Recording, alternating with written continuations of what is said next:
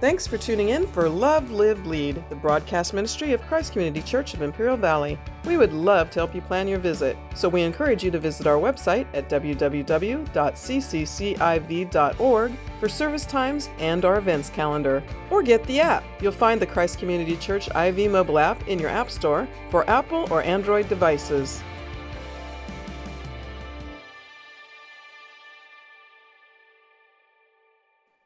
If you have your Bibles, why don't you open your Bibles to Hosea chapter 12? And while you're turning there, let me just kind of give you a glimpse, kind of just inside my heart and in my mind as I've been studying through Hosea in order to be able to teach it. And I've alluded to this throughout the last few weeks. You know, it's difficult to be reading judgment after judgment after judgment after judgment. But what God has been doing in my heart as I've been reading through this, as I've been studying through this, He's really been revealing to me and showing to me the reason why He judges and even the reason why he pours out judgment upon his people and upon his bride, it's really out of his love for his people. I don't know if you know this or not, but God really does love you this morning. And, you know, yesterday we had this amazing conference and we talked about apologetics and the reason for our faith and how to defend our faith. And it's a really intellectual conversation, right? It really appeals to the intellect. This morning, I want to appeal to your emotion a little bit more than your intellect. Because we have these walls in our lives that we build up that keep us separated or at a distance from the Lord. And for some people, that wall is intellect, you know, and they struggle with the deep questions of the universe and how things work and why things are the way that they are. But for some people, the wall that they build up is not a wall of intellect, it's a wall of the emotion, it's a wall of the heart.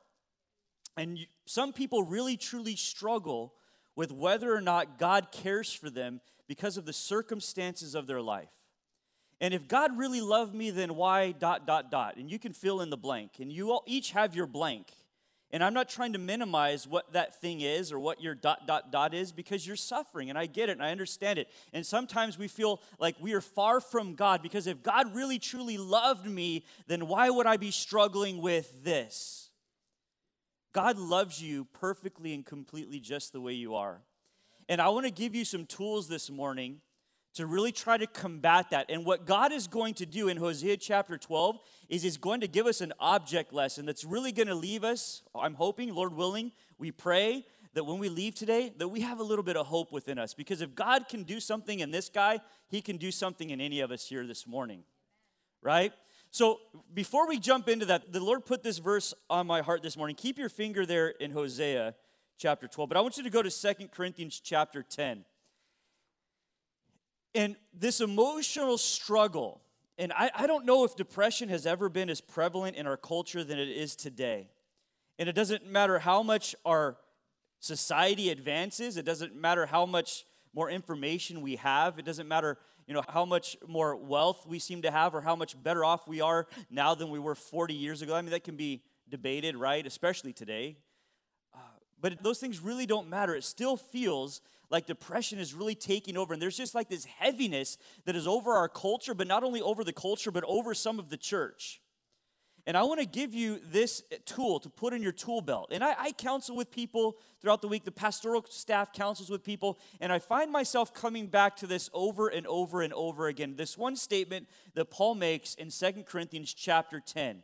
And I think that it's something that we all really struggle with. Pick it up, look at verse 3 with me says, For though we walk in the flesh, we are not waging war according to the flesh. Why? Because this isn't a fleshly battle, this is a spiritual battle. And oftentimes we're trying to gain victory over the spiritual in the fleshly realm, and it's never going to happen. It just cannot happen that way. If you're going to win in the spirit, guess how you're going to have to wage your war? In the spirit, not in the flesh. It doesn't matter how many classes you take, it doesn't matter how many prescriptions you have. There's some things that are spiritual battles, and you have to win that war in the spirit, not in the flesh.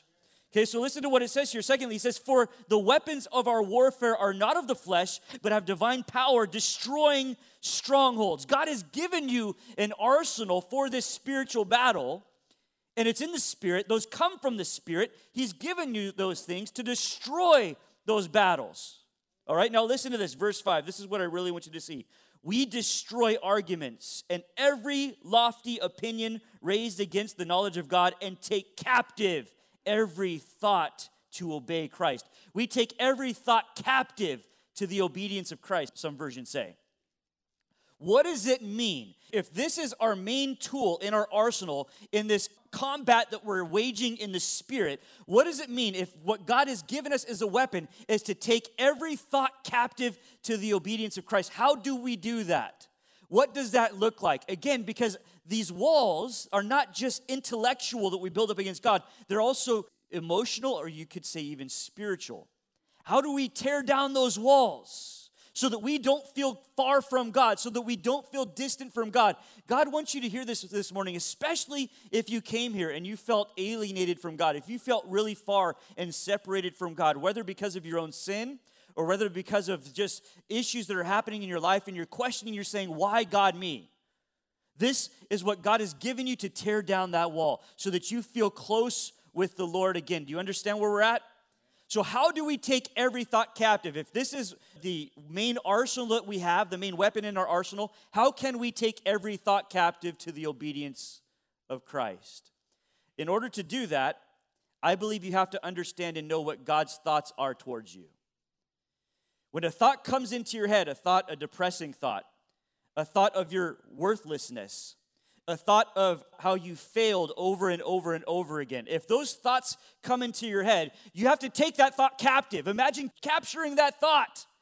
And you bring that thought in front of your face and you stare at that thought and you ponder, you meditate upon that thought. And you say, Now, is this thought the way God thinks about me? And if it is not the way God thinks about me, then where does that thought come from? You follow me? Now, the Bible tells us in Jeremiah chapter 29 11 the way God thinks about us. Right? In this verse, many of you know this verse. God says this. He's speaking. He says, I know the thoughts that I think towards you, says the Lord. Thoughts of peace and not of evil to give you a future and a what? And a hope.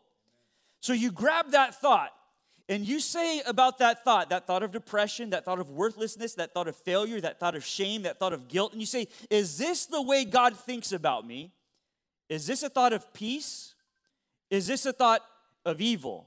Okay, is this thought give me a future? Does this thought bring to me hope? And if it doesn't, yet that thought is captive at this point, you have to expel that thought. That thought has to flee. That thought is not of the Lord. Do you follow me? A lot of you are here this morning and you're struggling with feeling separated from God, feeling far from God because you haven't taken captive those thoughts to the obedience of Christ. You're allowing the enemy to continue to speak falsehood and lies into your life, and you're not really questioning whether or not that thought is from the Lord or not. Is that thought from God? Does this thought deserve to be in my thoughts right now, or should it not be? Is this really what God thinks about me? The scripture says this in Romans chapter 5, verse 8 that while we were still sinners, it says, God demonstrated or proved his love for you and for me, that while we were still trapped in our sin, he loved me and he gave his son to die for me. That's how God thinks about you. And if it doesn't point you to the cross, if it doesn't remind you of God's great love, if that thought leads you from the presence of God, you need to take captive that thought and you need to expel that thought. Are you with me?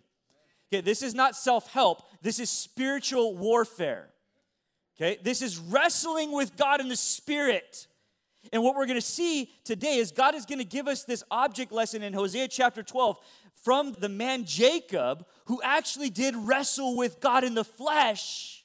And the scripture says that he prevailed.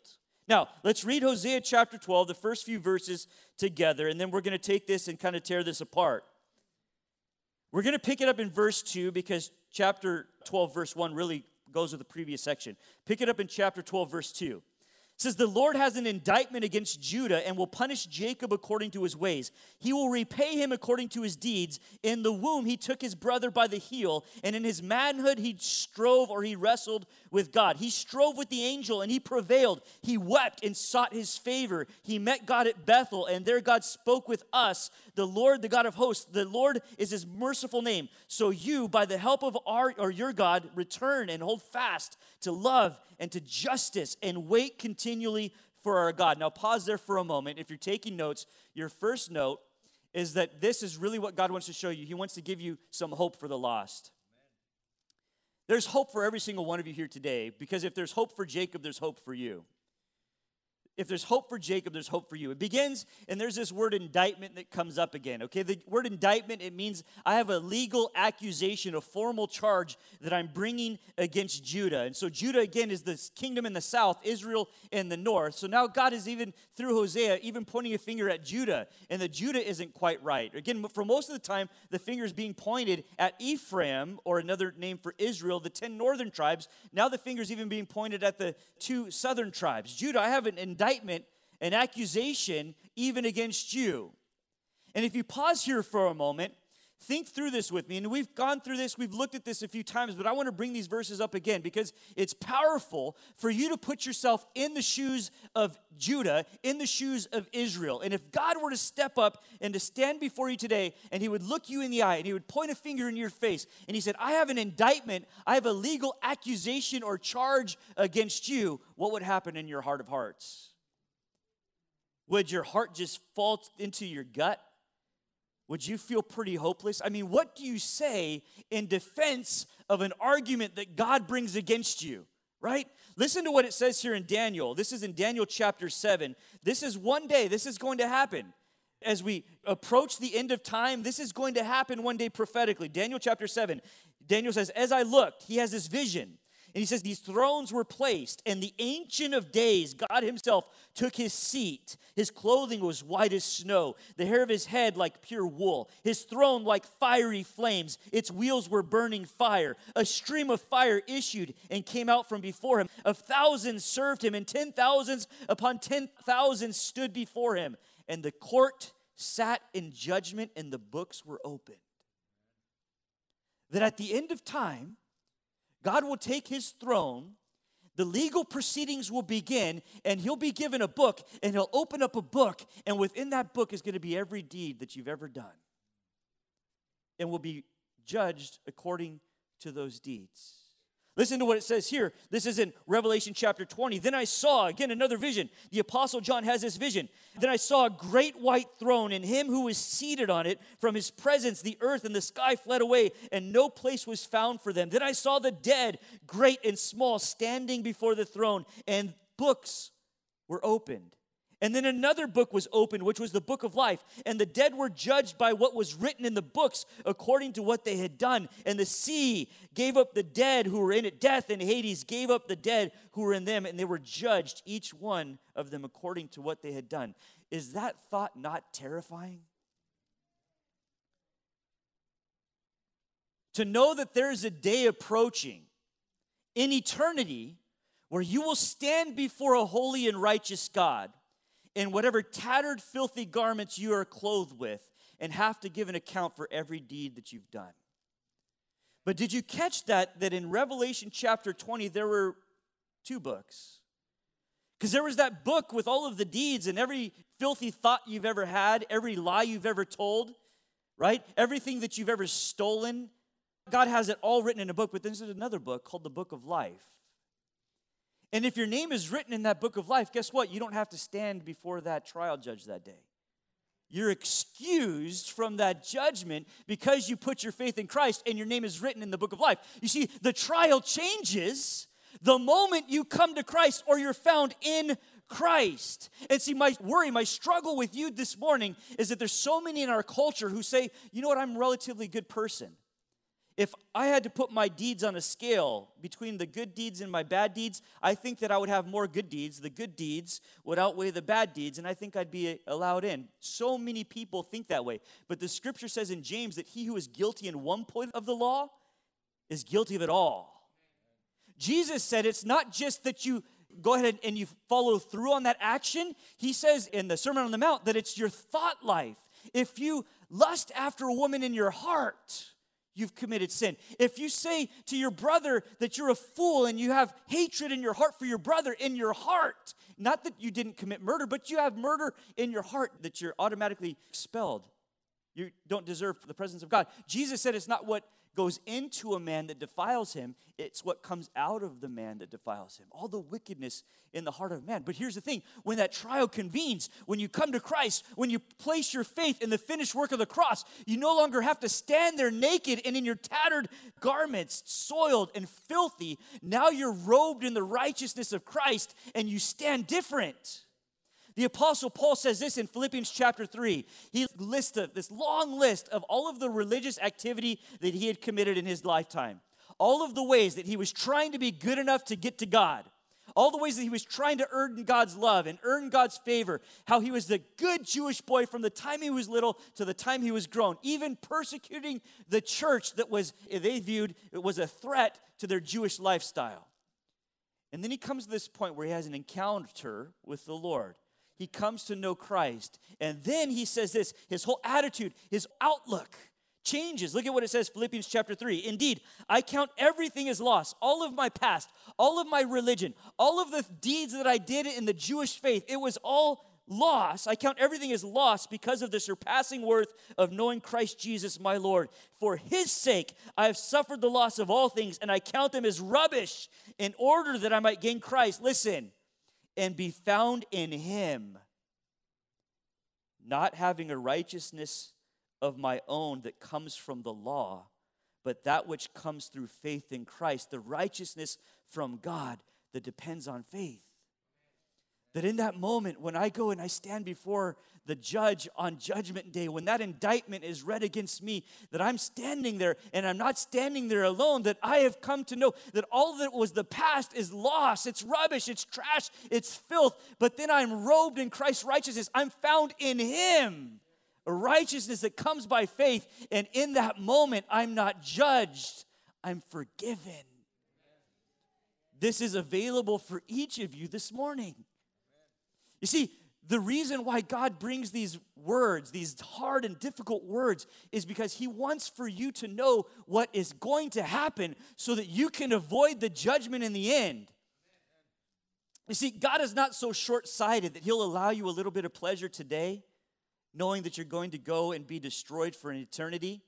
He'll allow you to experience a little discomfort in this flesh so that your soul might be saved in the end. That's how much He loves you right? So here I have this indictment against Judah. I have these charges that I'm going to bring. And he says there, it's eye opening. I'm going to judge him, I'm going to repay him according to his works, according to his deeds. Imagine being repaid for your works by God. Uh, understand this this morning. If you feel like you're pulling a fast one over on the Lord, you're not. You cannot hide in your closet and continue to sin. God sees it all. And no one can escape the spiritual principle of sowing and weeping. God says this in Galatians make sure you understand this. Don't be confused by this. Don't be deceived by this. Whatever a man sows, he's also going to reap. So what? So if I reap to the flesh, I'm going to reap destruction. But if I reap to the spirit, right? Then blessings flow. Then righteousness comes in. You want to be sowing to the spirit so that you can reap of the spirit. Don't sow to the flesh and reap of the flesh, you see? Don't be deceived. What you've sown, you're going to reap. There's going to come a judgment day when people will be repaid for their sin. Some of you this morning are wondering why your house is in disarray, why your home is not in order, why things are falling apart around you. Could it be the spiritual principle is knocking at your door and you're finally reaping what you've been sowing for so long? But there's a solution to this. Because if you stop sowing to the flesh, and you begin to sow to the Spirit, guess what eventually is going to come knocking at your door? The Spirit's going to be knocking at your door again. And the Spirit will come back in. And there will be no more destruction. There'll be no more flesh in your home because you began sowing to the Spirit, you're reaping of the Spirit. That's hope. That's hope. Each one will be repaid according to his deeds. This is my conviction, and this is why oftentimes when I give an altar call, I don't ask you to bow your heads and to close your eyes. I don't want to make this easy for the most part. Why? Because it's easy to give lip service. It's easy, again, I say this often, it's easy to sing these songs. It's easy to say amen. It's easy to interject at the right time during a service like this. But God is not impressed with your words, He's looking at your heart. You're not going to be repaid according to your word. It's not enough just to confess Christ, your life has to change. In the same way as this, if I knew that I'm unhealthy physically and I go to the doctor and the doctor says, you need to stop eating what you're eating and you need to begin exercising, you can agree with that statement. With That the doctor says, yes, you're right. I need to eat more healthy. Yes, you're right. I need to begin to exercise so that I can become healthy. A lot of us here this morning, a lot of us listening at home, we agree with what God's word says. but we haven't really changed our life. We haven't changed our diet. We haven't begun to exercise. It's not enough to agree with God's word. You have to actually change. Okay, I can tell my daughter, hey, you need to go clean your room. Your room is messy. Yes, you're right, it's messy. And she could never clean it. Nothing changed there. Has your heart really been changed? Because God is going to judge you, not just your confession, not just what you say, not just your lip service, not just that you can sing these songs and raise your hands. God is looking at your heart. Has your life changed because you've had an encounter with God? That's what He's looking for. Each one is going to be judged according to his ways, according to his deeds. Listen to what it says in Titus chapter 2. For the grace of God has appeared, bringing salvation for all people, training us to renounce ungodliness. That word renounce, it means to deny or to disown the old life. That that is not for me anymore. We're going to denounce ungodliness and worldly passions to live self-controlled, upright and godly lives in this present age. Why? Waiting for the blessed hope and the appearing and the glory of our great God and Savior Jesus Christ. That we're going to renounce the old life and we're going to begin waiting for the Lord's return. How many of you are really truly waiting? We're going to see this, the importance of this in a minute. Now, he's going to transition here. he's got this indictment against Judah, and now he's going to bring up Jacob. Jacob, if you want to read the story of Jacob, you can go to Genesis chapter 25 and read from like 25 to 34. You can get a lot of context in that timeline if you read really the whole story of Jacob. But Jacob is really the father of Israel. Okay, his name is changed later to Israel. He has 12 sons, which are the 12 tribes of Israel. And God is going to use this man as an example of someone who experienced difficulty and hardship and trial in life because of his choices. But in the end, when he has an encounter with God, he still changes. His life is changed because he had an encounter with the Lord. And the hope is this that it doesn't matter how messed up you've made your life today, if you're willing to meet with the Lord, your life can be changed as well. So look, here's this guy named Jacob. Read it with me. Hosea chapter 12, verse we're going to be in verse 3. Speaking of Jacob, it says, In the womb he took his brother by the heel. His name means heel snatcher. Literally, Jacob means heel snatcher or deceiver or someone who tries to trip. And he was in his mother's womb, in Rebekah's womb, with his twin brother Esau. And Esau was going to be born first. Okay, and so Esau comes out first, and because he was born first, he has the birthright. He gets twice as much inheritance as would Jacob. And so even in the womb, Rebecca's like, why is there why are they fighting so much within my womb? And God says there's two nations warring within your womb right now.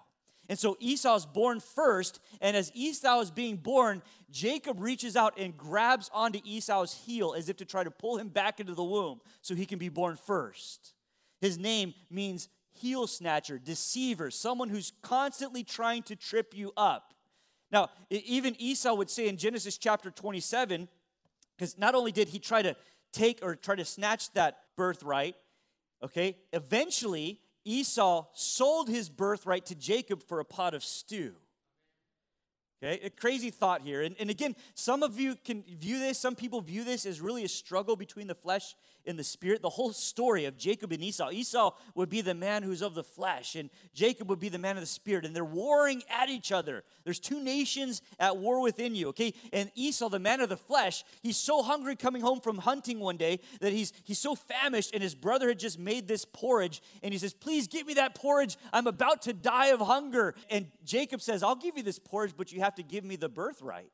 And he says, Whatever you want. What good is my birthright if I die of hunger right here? Right? That's how fleshly this guy was. It's, you know, so he sells him his birthright for some porridge. Thanks for tuning in for Love, Live, Lead, the broadcast ministry of Christ Community Church of Imperial Valley. Christ Community Church has campuses in El Centro, Calexico, and Brawley, with services in English and in Spanish. Your kids are going to love our kids' church. Plus, we have a lively youth ministry and young adults group. You're welcome to call the church office at 760 337 9400 with your questions, or leave us a message on the Christ Community Church IV mobile app, the ccciv.org website, or direct message us on social media. We are really looking forward to meeting you. So, again, the website is www.cccIV.org or call 760 337 9400 so we can plan your visit.